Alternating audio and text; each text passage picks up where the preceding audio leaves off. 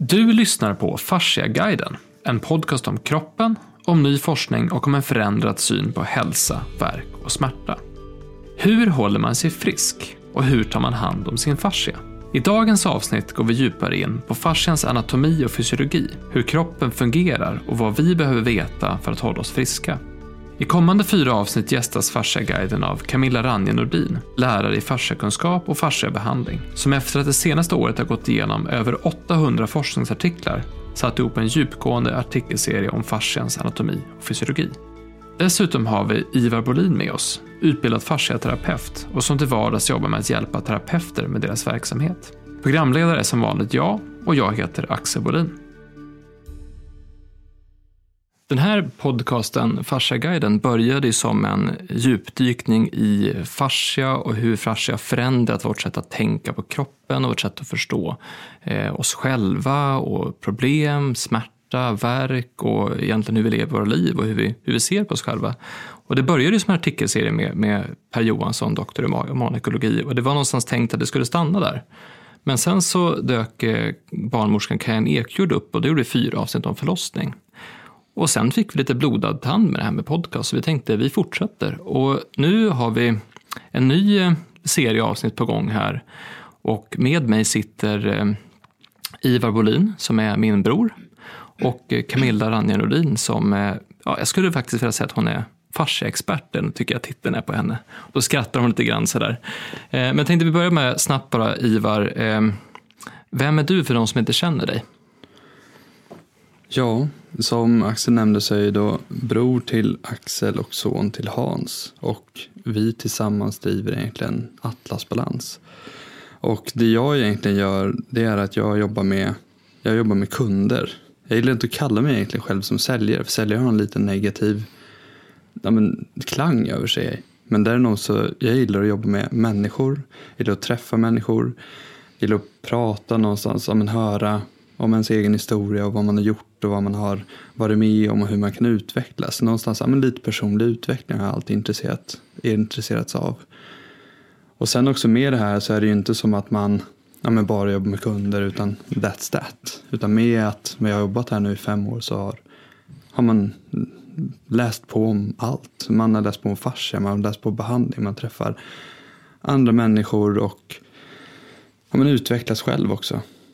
Och det är, ja, men det är otroligt roligt. Och sen nu sitter jag här idag och spelar in podcast för andra gången. Blir med första gången i här Fasciaguiden. Som jag också har lyssnat in. Och ni som har lyssnat på Fasciaguiden ni förstår då egentligen hur våra familjemiddagar låter hemma. Det är ungefär det som det har pratats om hittills. Så det ska bli otroligt roligt att se vad man kan bidra med och sen också föra den här diskussionen vidare i de här avsnitten just om immunförsvar och med Camilla och Axel. Men vad har du för relation till fascia? Alltså dels, du har ju dels hängt med liksom i, i företaget i fem år, då är det ju oundvikligt att man pratar om fascia, men sen har du också faktiskt utbildat dig till fasciaterapeut och eh, nu är du ju lite vår lärare Åke Reman där på osteopaten, du är lite hans sidekick på utbildningarna och är med vid examination och sådana saker. Vad, vad, har, vad har du för relation till fascia så här spontant? Det är egentligen så att alltså, må många brukar fråga mig egentligen samma sak. Och det jag tycker om fascia för mig har varit all, alla skador, alla problem som jag sett och upplevt själv genom mina år i, som idrottare men även som alltså, skador man har känt. Och sen också med ja, men, kompisar och liksom allt det där. Då har allting samlats och jag bara aha. Det blev som en aha-upplevelse någonstans när jag började läsa mer om fascia. När jag började förstå ja, men kroppen egentligen som en helhet. Och sen är det också så här, det är lite med någonstans all anatomi och all fysiologi. Då har det varit nästan som en liten, vad ska man säga, försprång eller lättare för mig i alla fall ta in och ta in det här med fascia. För att det har verkligen blivit som en, vad man ska säga, ledstjärna till att liksom, ja, det är så här, det är så här det är tänkt. För det som också är fascinerande, det är just det här med att kroppen är inte så otroligt svår. Men den är fortfarande extremt komplex. Och fascia för mig har varit ett enkelt sätt att kunna förklara för andra. Också genom mitt jobb och min fritid att ja, men vad det är och hur det påverkas. Och varje gång jag har berättat det för någon då har det också varit den här aha som jag upplevt själv. Det är lite intressant för när du lärde dig om kroppen, både att behandla kroppen och anatomin och fysiologin och så vidare. då hade du fascia i bakhuvudet så det fanns liksom med dig redan när du liksom tittade på det från första början. Mm. Så var det ju inte riktigt för dig Camilla. För hur började du intressera dig för kroppen egentligen?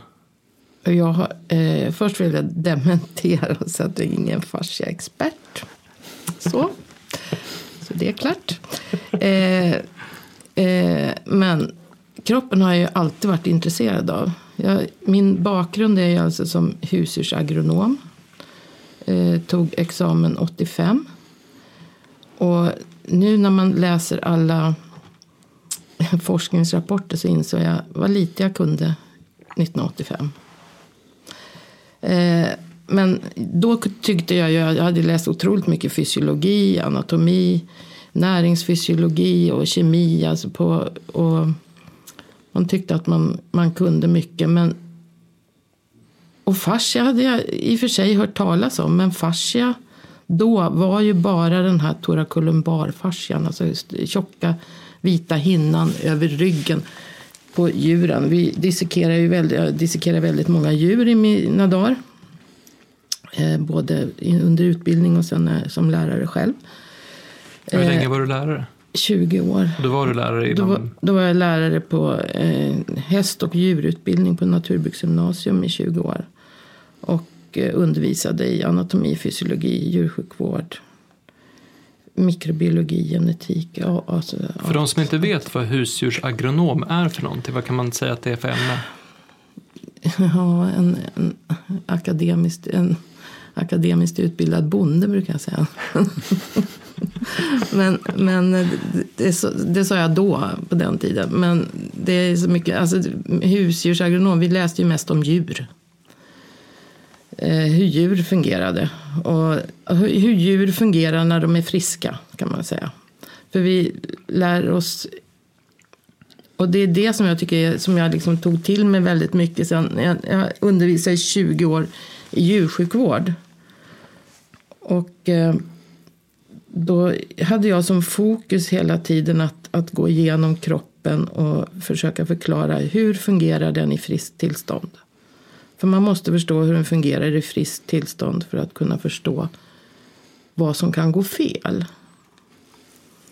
Men, och det där har jag, det är väl skillnaden då mot veterinärer. Som, eh, nu ger jag inte dem någon känga alls, men det finns, jag har varit med om så många episoder där de fokuserar bara på hur, hur djuret ser ut när de är sjuka.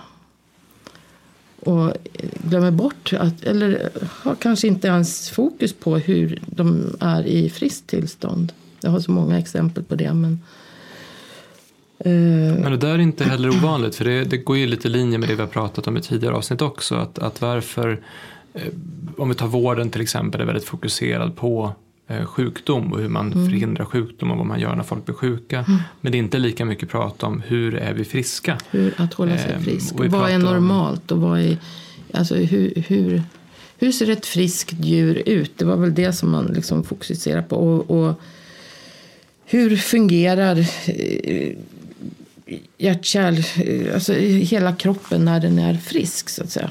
Men ehm, sen fascia kom jag ju in på mer då när jag, 2015 när jag skaffade maskinen.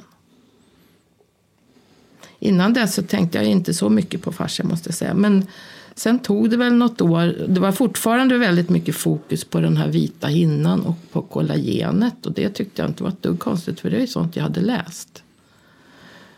Men nu har jag en helt annan syn på fascia idag efter alla dessa böcker. Jag började med att läsa Karla Steckos tjocka bibel om, om fascia för ett antal år sedan. Det var när jag skulle göra utbildningen. För det var ju en sak med den och det var ju att eh, det är ju lite på grund av dig som vi faktiskt började med utbildningar. Därför att mm. det var ju en, en kund till oss som sa att vilken utbildning ska jag gå nu då om jag ska lära mig behandla hästar? Och vi kom fram till att det var ju oavsett vilken utbildning man skulle gå så skulle man först behöva gå den x antal eh, år. Och sen skulle man behöva lära sig fascia efter det, uppe på det. För att mm. just då i alla fall så var det inte så många som var intresserade av att ta in fascia i utbildningen. Jag tror fort, fortfarande inte att det är så många som pratar fascia på det sättet som vi gör. Eh, och jag, jag ändrar ju också fokus för, på något sätt. Men, men nu för, för mig är fascia mer det här som jag sa. Eh, Ivar vet vad jag brukar säga. Han är sidekick till mig också ibland. Eh, men flö, alltså flödet i kroppen, den här extracellulära matrisen. Och den pratade man ju inte om då. Jag vet inte, jag inser ju nu hur mycket luckor liksom det var i, i utbildningen när, man, när jag tog examen. Men jag tyckte att jag förstod ju kroppen som en helhet. Men, men eh, det, det fattades liksom hur... Ja, nu förstår jag så mycket mer. Men om vi säger då, nu är det, det är 2017 här och du har fått uppgift att börja ta fram, titta på innehåll till hur ska vi ta fram en utbildning som du ska prata om fascia men också om den klassiska anatomin, också om eh, hur kroppen fungerar i övrigt och så vidare. Men, men med fascia som utgångspunkt. Mm. Vad, vad var den stora utmaningen där? Oj, den stora utmaningen.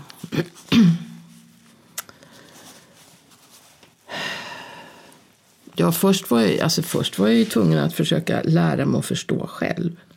Så att jag måste ju förstå det på ett något sån här övergripligt sätt för att kunna förklara det på ett enkelt sätt. Och jag vet fortfarande inte om jag lyckas förklara det på ett enkelt sätt. Men, men sen är, när man läser, det är så otroligt mycket man inte förstår så jag är definitivt ingen expert. Men däremot så har man väl något större hum om hur det är så otroligt mycket enzymer och signalproteiner och sånt inblandat i hela funktionen så man, man blir ja, en del hade man hört talas om, men... men eh, om vi säger så här, då, nu har du läst ungefär, sist var det, vi har 530 stycken forskningsartiklar som är kategoriserade och upplagda i, på vår hemsida på databasen, mm, mm, Farsagarens hemsida. Och då är det ju massa du inte har tagit med där. Och sen har du tjatat på mig nu så här, när får jag lägga upp resten? Så jag, jag räknar lite rätt att det borde vara i alla fall tusen stycken. Då undrar jag så här, när du har läst tusen artiklar, känner du dig mer säker då eller blir det bara ännu mer? Både och. Det beror på. Alltså det, det är svårt. Men, men man, jag har i alla fall ett, ett hum om hur viktig hur, hur viktig fascian och fascia, fascian, alltså det här med folk säger att fascia är ett modeord. Men det var så himla bra när en elev här för några veckor sedan sa eh, när vi pratar att bindväv är ju liksom ett större begrepp. Sen, sen är då fascian en del av det begreppet. Och förut har man ju pratat bindväv men det hette ju fortfarande då thoracolumbar fascia och brachialis fascia och lite sådär med de här stora vita hinnorna. Men, och då var det en elev som sa man kan ju säga att bindväv är någonting dött men fascia är någonting levande. Och det tyckte jag var så jäkla bra för att det, om man tar bort fokus från att man har ju bara skurit bort bindväven förut. Det har ju liksom varit någonting dött som bara har varit som ett, ett paketerings eller organ, alltså paketeringsvävnad för att hålla alla celler och organ på plats. Men om man nu tänker mer på, nu håller jag nästan på att glömma bort kollagenet och, och fiberproteinerna så att säga som ger strukturen och bara fokusera på flödet istället. Och det är flödet som gör livet. För det är faktiskt det som gör fascian levande. Och det är det man inte ser när man dissekerar ett djur. Du, du, det här flödet försvinner direkt. Kollagenet har du kvar. Alltså det, du ser de här, de här vita trådarna och den här vita hinnan. Det ser du. Men flödet har försvunnit. Så fort du dör så försvinner flödet. Ja, det är så intressant för igår så tittade vi på, vi hade, hade workshop igår med just en introduktion till fascia för eh, vår fascia-workshop som vi har. Och då pratade vi om det här, jag tog upp den senaste definitionen jag fått från dig, det här med att eh, den extracellulära matrisen och cellerna som tillverkar extracellulära matrisen är fascia. Du ska få utveckla den sen om du vill. Ehm, och så just det här med att det är både den, man tänker ofta på den hårda eller fasta fascian, eller som är, alltså de trådarna, man tänker nästan aldrig på den lösa gelliknande grundsubstansen. Ehm, men när man tänker, ja, min kropp är ju minst 70% vatten, ja, men det är ganska mycket av min kropp som är vatten då. Och det, men man har fortfarande svårt att tänka, ja, men precis, man har fortfarande svårt att tänka på det här. Men då tittade vi på filmen Strolling under the skin som finns på Fasciaguiden också av Gimberto. Den har tagit en kamera och fört in den under huden och filmat hur det ser ut. Mm. Och där ser man hur mycket utrymme det finns mellan de här kollagentrådarna. Och plötsligt så kan man förstå att jaha, det är där all vätska är. Det mm. finns ju faktiskt plats för den här vätskan. Mm. vätskan. Men vi är så tränade i att se kroppen som en död kropp i dissektion. Vi är så mm. tränade att ha en bild av ett skelett framför oss, mm. eller en muskelkarta, eller en köttbit. Eller, eh, alltså, vi har, vår föreställningsvärld är så starkt förknippat med den döda kroppen. Mm. Men det är som du säger, att den döda kroppen har ju inget flöde. Nej. Och flödet är det absolut viktigaste. Att eh, när man dissekerar ett djur, eller en människa med för den delen, jag har varit med på det också, eller obduktion heter det då.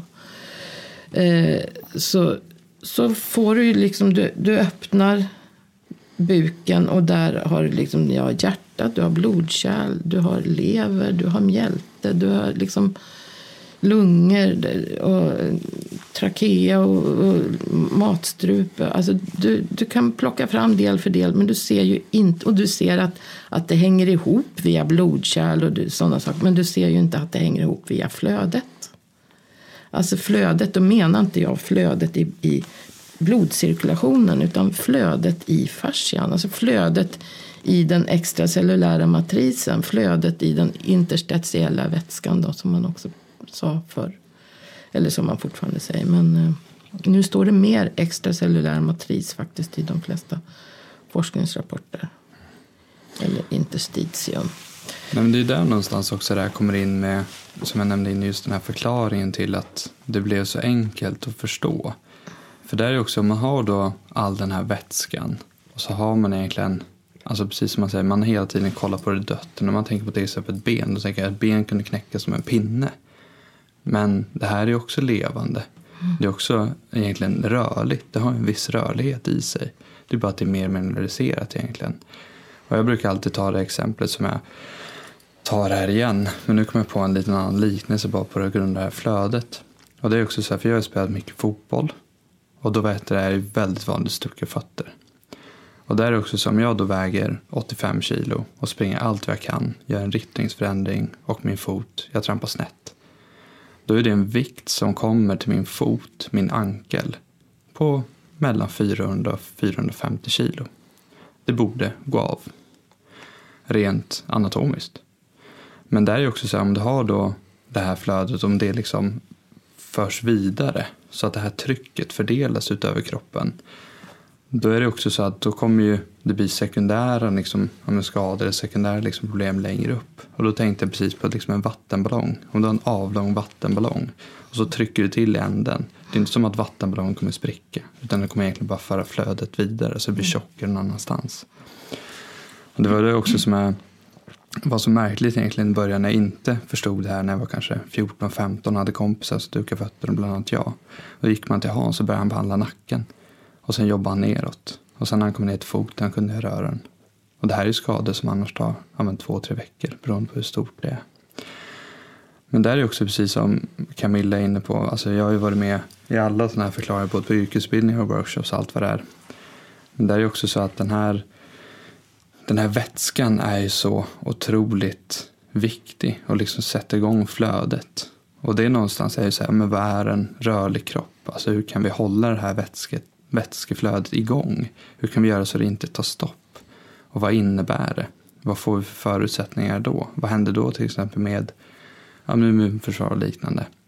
Och det är där någonstans också som ni har pratat om i den här podden, just det här med un load and unload of pressure. Vad gör vi med trycket som någonstans samlas i kroppen? Hur kan vi hjälpa till att lösa upp det?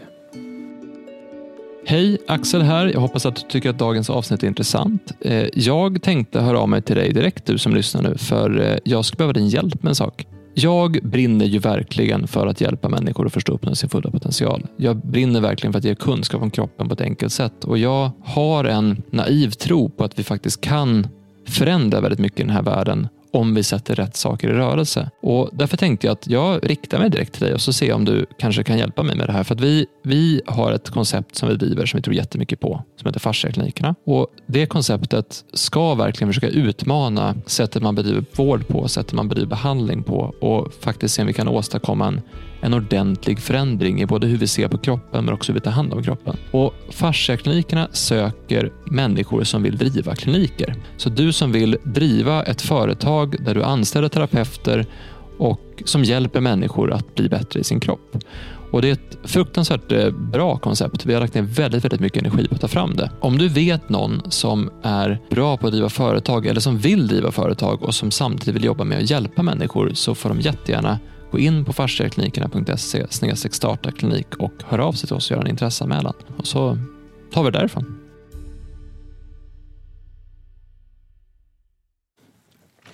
Ja, för det, är där man ska bara ha den, det, vi tog upp det, jag tror att det var avsnitt tre och eventuellt avsnitt fyra också. Jag kan repetera det här så vi bara får tillbaka den eh, för de som inte har hört det. Ehm, just den här förklaringsmodellen att kroppen är att ta emot, att avlasta tryck. Det är kroppens eh, det enklaste sättet att förklara, förklara kroppens funktion. Sen finns det en massa saker som gör det enklare eller svårare att ta emot avlastat tryck. Men, men vi, vi pratade igår också om att, att det, inte, det betyder inte att allt tryck är dåligt. Utan tryck är ju saker vi utsätts för. Så att kroppens funktion är att ta emot allting vi utsätts för. Allting som är i vår miljö, allting vi råkar ut för. Eh, man säger ju saker som att man får ett intryck av någonting, man kan få tryck över bröstet om man har ont. Varför använder vi sådana ord? Och det är, kroppen är en, en tryckavlastningskammare på ett enkelt sätt. Men sen så finns det ju den komplicerade varianten av vad som händer med det här flödet om flödet störs. Mm.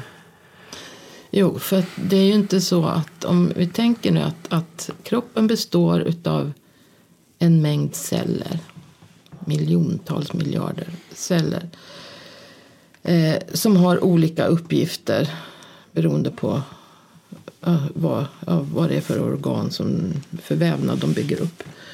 Men mellan varje cell så finns ju den här extracellulära matrisen, alltså det här som vi nu har börjat kalla fascia. Och fascian i sig har ju också egna celler.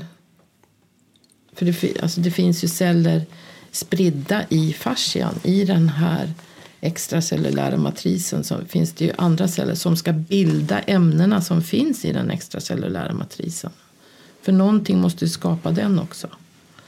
Så det är inte bara, vi är inte bara muskelceller och, och celler i lungor och epitelceller i, i blodkärl och hud och så. Utan vi är ju liksom så komplicerade ja, varelser, sammanvävda. Men, men eh, den här extracellulära matrisen är ju då som sagt uppbyggd av dels av en fast del då som alltså är kollagen och elastin, alltså stora drag då. Olika typer av kollagen, alltså som är ett fiberprotein. Alltså ett protein som bilda fibrer, avlånga eh, molekyler istället för runda molekyler som eh, proteiner ofta är, eller globulära. Så. Eh, och sen är det då en lös del, en flytande del som alltså är det här flödet. Och det är inte bara vatten. Utan i det, då skulle det ju skvalpa runt. Och, men för att det ska hålla sig jämnt fördelat och vara stötdämpande och kunna transportera eh, näringsämnen, avfall mellan celler och blod och, så, eh, och lymfa så finns det ju då ämnen i den här vätskan så att säga, som binder vattnet för att det ska vara som en gel. Om man säger så. Men den här gelen får inte bli för tjock. För det är vätskan i sig som är stötdämpningen. Det är vätskan i sig. Det är också svårt att tänka att det är vätskan som är stötdämpande. Det, det är liksom den som är, tar emot stötarna och fördelar. Sen rör ju kollagenet sig, men det är ju kollagenet som ger strukturen och som ger kraftöverföring och har kontakt, binder samman eh, med andra, alltså mellan celler och organ. Men sen, sen är det ju en annan sak som också inte hade en tanke på innan förresten så tror jag inte ens man hade tänkt på det själv. För att Med tanke på att jag tog examen 85 så, och forskningsrapporterna om det brukar, eller kom någonstans på 90-talet om, om mekanotransduktion. Alltså hur cellerna får, får när vi rör oss så blir ju självklart alla celler tilltryckta. På något. De, de rör sig de också och blir tilltryckta. Och då, eftersom de, många celler sitter fast i varandra och de sitter fast i det här kollagennätet. Så det är inte så att cellerna far runt som lösa bollar i ett bollhav. Utan de, de sitter fast i den här gelen med hjälp av kollagenet. Och det, det finns ju då alltså proteiner som sitter i cellmembranet och som då sitter eh, kollagentrådarna sitter och kopplade till och sen sitter då, då i sin tur små trådar, kan man, ett cellskelett som sitter ända in till cellkärnan. Så att när vi rör oss eller man trycker på oss eller vi, vi får ett slag eller vi, ja, bara, bara det att musklerna rör sig eller vi, flödet liksom börjar skvalpa runt så trycks det på de här cellerna och allt det här vidarebefordras och det trycks på kollagenet och, som också då blir tilltryckt och liksom ändrar lite struktur och, och form. Och, så att allting rör sig hela tiden. Och det är ju det här då som är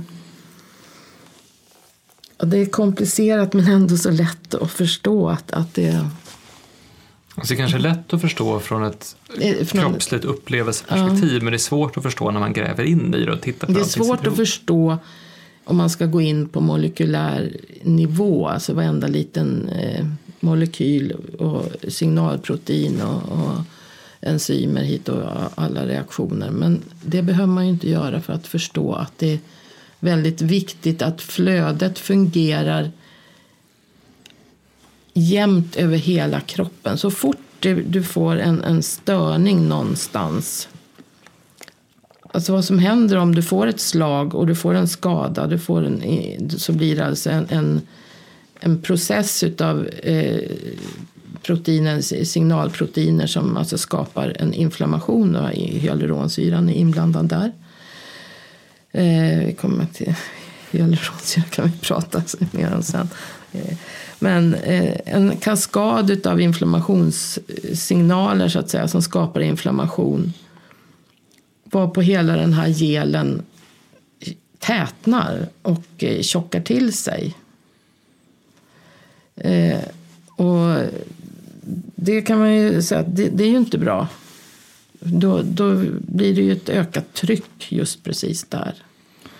Men det här är ju också någonstans intressant för att precis som du säger att det skickas då en kaskad av, av inflammations... Alltså att nu måste vi få en inflammation, mikroinflammation. Ja, det är ju katten på råttan och råttan ja. på det. Ja. Och där är det någonstans så här att det här är ju kroppens läkningssätt. Ja. Det här är ju kroppens sätt att försvara sig.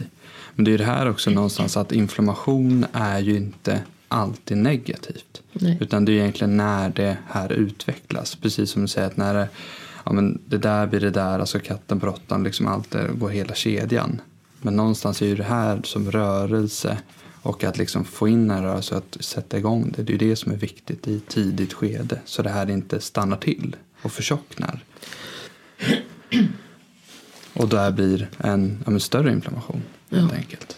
Och att, att det stoppar upp så att eh, inflammationen blir kvar. Och det här kan ju bero på många saker. Det kanske beror på vår näringsstatus. Att någonstans i hela den här kedjan av reaktioner så tar det stopp därför att vi saknar magnesium eller vi mm. saknar C-vitamin. Men det är där som jag, jag tror att, så att vi, för att ta tillbaka bara på för så att man jag, jag, jag lyssnar på dig, jag har lyssnat på dig förut och det är väldigt svårt ibland att förstå att det här du just beskriver det finns över hela kroppen. Mm. Om man, för du, du beskriver den extracellulära matrisen. Att den här strukturen av de här kollagen och elastintrådarna och så sen den här gelen, vätskan där, där allting händer kan man säga. Där celler förflyttar sig och där, där saker sker och, och så där immunförsvaret är och så vidare. Men då, då tänker man kanske, då kanske man ser den isolerat som en del. Eller som en, mm. man tänker sig som en kanal eller någonting. Men det här mm. finns alltså runt varenda cell i hela kroppen. Mm. Så i muskeln, i, runt muskelfibern, runt muskelbunten, runt muskeln. Utanför det också, bredvid organen, i organen, Ja. I mellan skelettet, mellan i- i varje cellen. cell. Mellan varje cell. mellan varje cell. Så den extracellulära matrisen är alltså, som det heter, strukturen utanför cellen. Och Men det är också i cellen. Ja, Och, och även i cellen. För den här gelen som finns, om vi nu säger att den här gelen består utav, utav ja, ämnen som, det är egentligen en typ av eh, polysackarider, alltså eh, sammansatta sockerarter som de kallas för GAGs, alltså glukosaminoglykaner. Varav hyaluronsyra är väl den, den absolut mest kom, kända som man har grävt ner sig i nu. Hyaluronsyra började man ju prata om när, när jag tog var på Ultuna när jag började där faktiskt så höll Pharmacia på med, med eh, tuppkamsproduktion för att eh, så att vi, hade, vi var runt och tittade på studiebesök på stora eh, farm eller vad heter det? Tupp... Eh, Gårdar. Ja, nu tappar jag helt Rooster Farms. Ja, alltså, vi säger ju inte farmer i, i Sverige, men, men alltså gårdar med, som bara tog fram tuppar till en viss... Det var framavlade tuppar som var special eh, framtagna då för att de hade väldigt stora kammar.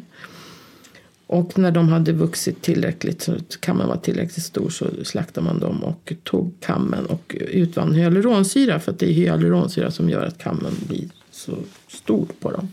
Och alltså fyller ut. Och då såg man väl bara Alltså, hyaluronsyra har ju sett som, som en utfyllnad, ett fyllnadsämne så att säga. Men det har ju så otroligt mycket funktioner i kroppen så det, det är så komplicerat så först trodde jag att det var enkelt när jag började läsa om det. Så jag älskar hyaluronsyra.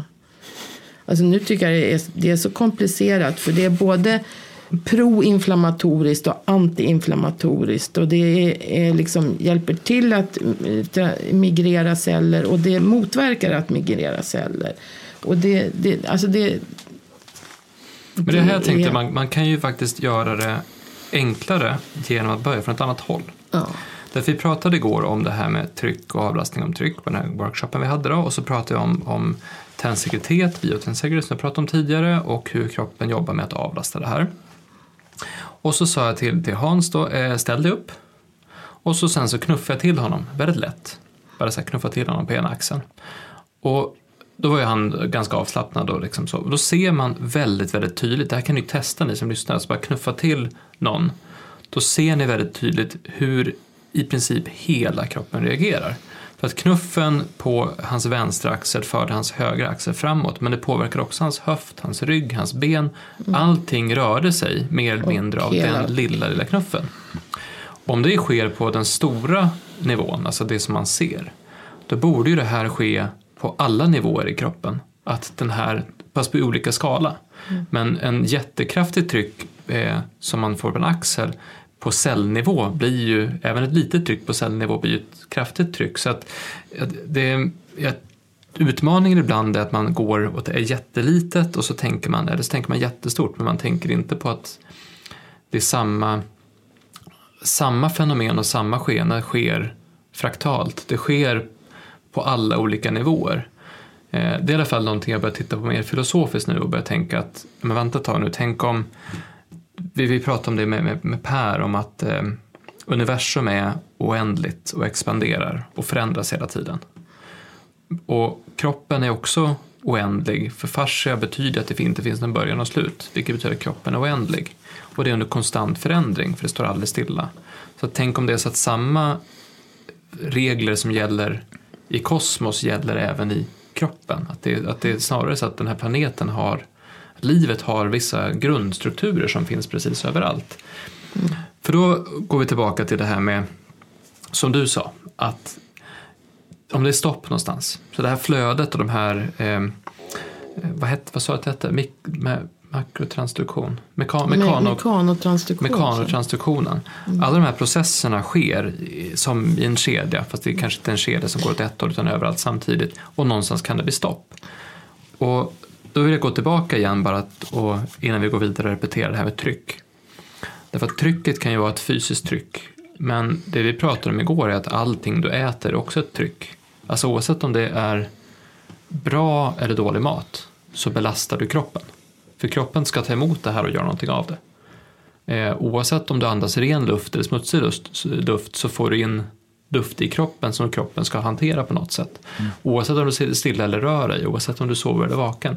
Vad du än gör utsätter du kroppen för tryck. Du, du säger åt kroppen att kroppen ska hantera någonting.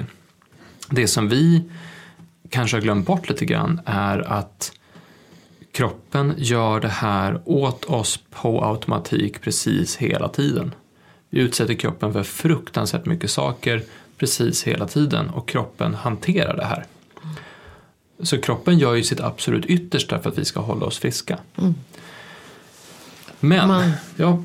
Nej, men om man säger att eh, alltså, i den bästa av världar så kroppen försöker hela tiden hålla en balans. Alltså att om vi får ett ökat tryck så ska det jämnas ut och spridas ut över hela kroppen.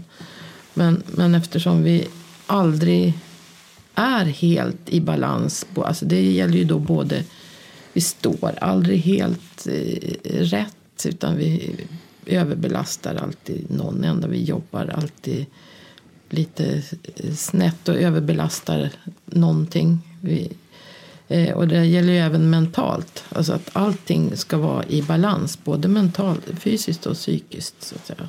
Då, då är det här flödet helt i homeostas, alltså i balans över hela kroppen. Alla celler får precis vad de behöver och blir av med allt sitt avfall.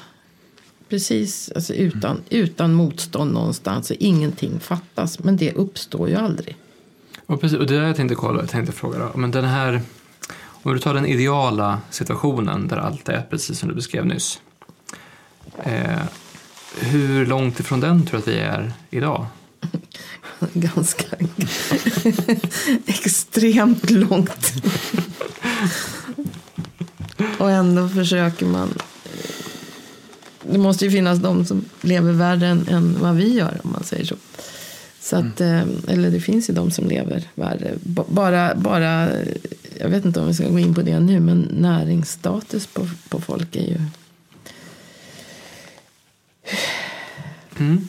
Jag tänkte vi ska, nog, tänkte ska vi gå in på det nu då. Alltså hur, hur kroppen fungerar när den är frisk. Ehm, och då tänkte jag vi skulle få komma in på immunförsvar, lymfsystem och näringsstatus. Eller ska vi bara prata om näring, alltså vilken näring som behövs för att kroppen ska fungera. Vilken ända vill du börja i det här? Ja, jag vet inte vilken ända jag vill börja. Men, men, men jag tycker om... någonstans att där vi kan börja är ju egentligen där vi, vi har gått igenom en del av det. Egentligen den här historiska linjen från då det gick ut 85 och sen då det egentligen började kolla mer på fascia 2015. Kolla på utbildning och egentligen läsa mycket mer om fascia och försöka förstå fascia för att kunna lära ut det 2017. Och egentligen tills där du är idag där du har läst alla forskningsartiklar och egentligen ja, publicerat på fasciaguiden. Men vi kan ju börja någonstans ur ett näringsstatus, liksom okej, okay, men hur, hur har du sett på det här och vad har du gjort för att kunna liksom balansera upp det här i din liksom vardag? För det är också någonting som vi nämnde innan vi egentligen satte igång här. Det var för att för två och ett halvt år sedan så hände ju någonting som fick dig att ja, men, tänka lite annorlunda.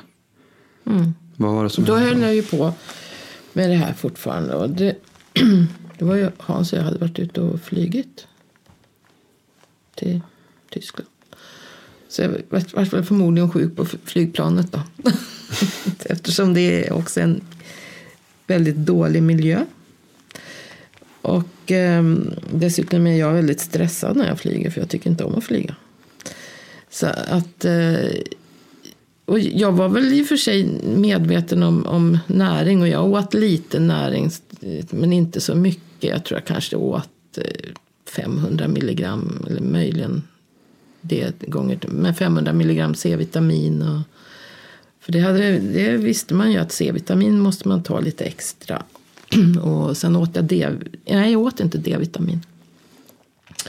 Eh, men eh, jag åt nog omega-3. Så att det var C-vitamin och, och jag åt inte så mycket. Men, men jag försökte ju äta relativt nyttigt. Men det, det vet man ju hur det blir när man är stressad och inte hinner. Och så hinner, ibland så blev det jättedåligt med mat och, och sådär. Men man försöker ju undvika socker och ibland så blev det bara socker eftersom man ja, inte man jobbar sådär som man gör så gör man ju så mycket fel. Men i alla fall så blev, fick jag lunginflammation utav den här först influensan då och sen så en ordentlig lunginflammation. Och grejen var väl i och för sig att jag hade faktiskt haft lunginflammation i princip en gång om året innan dess. Fast inte så, så allvarlig som då. Och sen efter, det tog mig tre månader att bli frisk. Tre månader och fem antibiotikakurer. Som, det var då jag började tvivla på allt. Alltså jag har alltid varit skeptisk mot läkare. Men eh, ehm, ja, det var, det var i alla fall. Efter det nu så, så äter jag, nu äter jag typ 10 gram C-vitamin. Och eh, ja, två, två och ett halvt till 5 000 internationella enheter D-vitamin. Men vad var det under den annat. sjukdomsperioden? För det här var en ganska intressant period. För det var precis efter vi hade börjat hålla introduktionskurserna på de första utbildningarna. Ja. Och det var precis under tiden som du skulle ta fram materialet till mm. första fascia yrkesutbildningen då. Och samtidigt var det innan vi skulle åka och träffa Vibeke och få den här första stora fasciaföreläsningen. Det var jättesjukt när vi var ner till Vibeke. Det minns jag, för du, du vågade nästan inte ställa några frågor för du satt nästan och hörde igen hostan hela tiden. Jag satt och hostade hela tiden. Så det var en ganska intressant period av livet när du fick fundera väldigt, väldigt mycket på... Jag var nog väldigt stressad också. Jag misskötte mig nog väldigt mycket då om man säger så. Så att... Eh, ja. Eh.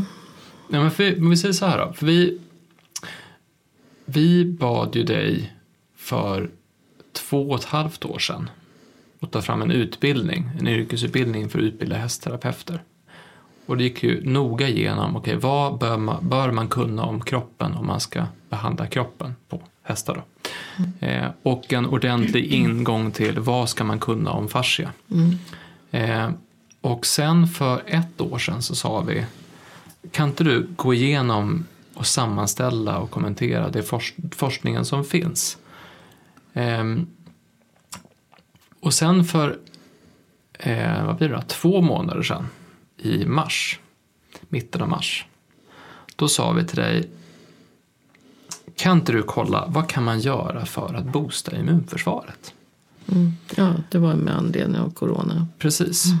Och jag tänkte vi, vi, ska, vi ska börja knyta upp det här avsnittet och, och, gå vidare och prata. Jag tänkte vi ska prata i detalj om immunförsvar och lymfsystem och vad du upptäckte under den där resan eh, eh, i nästa avsnitt. Men då tänkte jag först bara fråga så att folk som lyssnar på det här, varför ska man lyssna på det här? Eller vad har du, vad har du i ryggen? Och som vi kollar på, när du nu har tittat på all den här forskningen om fascia och sen har du läst jättemycket forskning om immunförsvar, lymfsystem, olika typer av vitaminer, mineraler. Hur skulle du beskriva forskningsläget? Hur mycket, finns det mycket forskning på fascia till exempel? Ja, det bör, nu börjar det ju komma. Alltså, senaste tio åren kan man kanske säga, fem, tio, så har det ju ökat lavinartat. Så nu, nu, alltså, ja, nu sista tiden så har jag inte hunnit med att titta på så mycket nytt. Som, så jag inser att jag måste börja gräva igen. Och när du menar nytt då, menar du nytt som i 2015? Eller ja, alltså, ja, ja, till och med 2000. Jag hittar fram till 2019 så har jag ju faktiskt en del. Men det, det mesta är ju till och med 16. Någonting sånt. Men nu, nu finns det ju jättemycket mer från 1920 också. För du sa ju någon gång på någon kurs, det kanske var lite sån här på skämt eller så, men du sa ju att någonstans att de flesta artiklarna innan 2012 eller 2013, de, ja, de kan man liksom... kändes gamla. jo, Nej, men beskriv den processen, alltså, vad, vad har du liksom vad har du sett spontant i hur forskningen, har, hur forskningen har förändrat eller vad man tar upp eller hur det utvecklas och så vidare? Ja, nu vet jag inte riktigt vad... vad, alltså vad det har ju... Nej men, alltså det, nu, nu kan du söka på hyaluronsyra och du kan hitta hur mycket nytt om hyaluronsyra. Alltså man gräver ner sig i hyaluronsyrans funktion i den här grundsubstansen då som vi pratar om. Alltså nu, nu kom det ett nytt ord igen. Men grundsubstans är ju den här flytande delen i den extracellulära matrisen. Så att eh, grundsubstans och kollagen är det som bygger upp den extracellulära matrisen. Och den här grundsubstansen består alltså i princip utav, utav hyaluronsyra och lite andra sådana här glukosaminoglykaner. Kondroitinsulfat och så, som binder vatten. Och det finns enormt mycket om hyaluronsyra. Och, alltså mer hur, hur fungerar hyaluronsyran alltså i kroppen alltså för inflammation och, och, men man har inte förstått allt det än. Så att det, det forskas väldigt mycket på, på det. Och sen finns det ju Ja, jag vet inte vad... vad, vad. Om jag säger så här, jag ska försöka vara... Um, det är jag som inte förstår vad du menar. Men... Jag, jag tror att det är jag som inte är otydlig, så jag ska ja, försöka vara lite eh, tydligare här. Eh, det, om vi säger så här. Om jag öppnar en eh, tidning idag, eller om jag tittar på Nyhetsmorgon, eller om jag rör mig någonstans och, och, och börjar prata om vissa saker så kan ju folk säga så här, ja men finns det någon forskning på det där då? Eller ja, men det där vet man inte. Eller ja, det finns ju forskning och så finns det forskning. Och man kan ju mm. fråga som, ja men det finns ingen forskning på det här och hur gör man de studierna? De kanske inte gjorde med bra kvalitet. Och, så någonstans tänkte jag se, du som har tittat på så mycket nu, eh, är, det, är det forskning av bra kvalitet? Där? Ja. Är det forskning som bygger på vetenskapliga metoder? Ja, det, det är det definitivt. Så om man tittar på forskningsläget, är det vi har pratat om med fascia nu, är det här någonting som är ett, en fluga, ett modeord, någonting man inte ska ta på allvar? Nej, det är, det, det är inte en fluga, det är inte ett modeord. Utan det, däremot har ju inte eh, forskarna helt ense om hur de ska eh, Alltså vilken nomenklatur de ska använda på vad som ska räknas in i fascia och vad som inte ska, vad som ska räknas liksom för, för sig. Då. Men det där är ju bara... Ja. För fascia, fascia alltså omfattar ju i princip... Eftersom hela kroppen är, alltså eh, fascian nu är uppbyggd på utav i princip samma beståndsdelar med kollagen och den här eh, extracellulära matrisen med de här glukosaminoglykanerna. Samma, samma typer oavsett om det är skelett benhinna, ledkapsel, ligament, senor. Eh, ja, alltså någon annan del av eh, yt, huden eller, eller eh, ytliga fascian eller djupa fascian runt muskulaturen så är det samma komponenter fast olika, olika, olika proportioner kan man säga. Så att du, i skelettet så har du bara du har mindre utav, utav eh, och glukosaminoglykanerna och den flytande delen. Mer kollagen och eh, mineraler så att säga. Så där är det mineraliserat. Men, och sen om du kommer till den lösa eh, fascian som under huden så har du mer utav den flytande hyaluronsyra och andra gags. och eh, Mindre kollagen. Men du har kollagen. Men du har liksom, så att det är proportionerna. Som, I en sena så har du mycket mer eh, kollagen och de ligger ordnade. Kollagenet lägger sig alltid ordnat i kraftens riktning. Och i en sena så har du alltså, men du har hyaluronsyra och alla de här gagsen, den flytande gelen, även i en sena. För att fiberproteinerna måste kunna glida mot varandra. Och runt hela senan så har du också en, sånt säga, ett hölje utav, utav en flytande gel som gör att senan glider. Så, så att den här det, det har ju en kontakt ända in på cellnivå precis överallt. Så Det här är drar du i en cell så drar du ända in i cellkärnan och du drar i alla andra celler i kroppen i princip. För det är ingenting, det var när du sa att, att knuffa Hans så rör det sig ända ner i tårna. För du måste ju, alltså det går ju, dels går det ju nervsignaler. Men samtidigt går det också den här mekanotransduktionen som jag pratade om. Det, vi sa aldrig vad det var. Men det är alltså att, att när det trycker på en cell. Som är de här proteinerna som sitter i, i kollagentrådarna och som sitter i, i trådar in i cellkärnan. Så drar ju det ända in i cellkärnan och så talar det om för, för cellkärnan då vilka gener, vilka proteiner ska bildas då. Om det liksom håller det på att gå sönder någonting, ja då är det liksom inflammationsvarning här, nu ska vi läka något. Då. Eh, så att den ger ju hela tiden signaler till cellen hur den ska bete sig. Så att det är, alltså mekanotransduktion om, betyder att en mekanisk påverkan på cellen omvandlas till en kemisk reaktion, alltså ett kemiskt svar. Så att den börjar producera proteiner i, i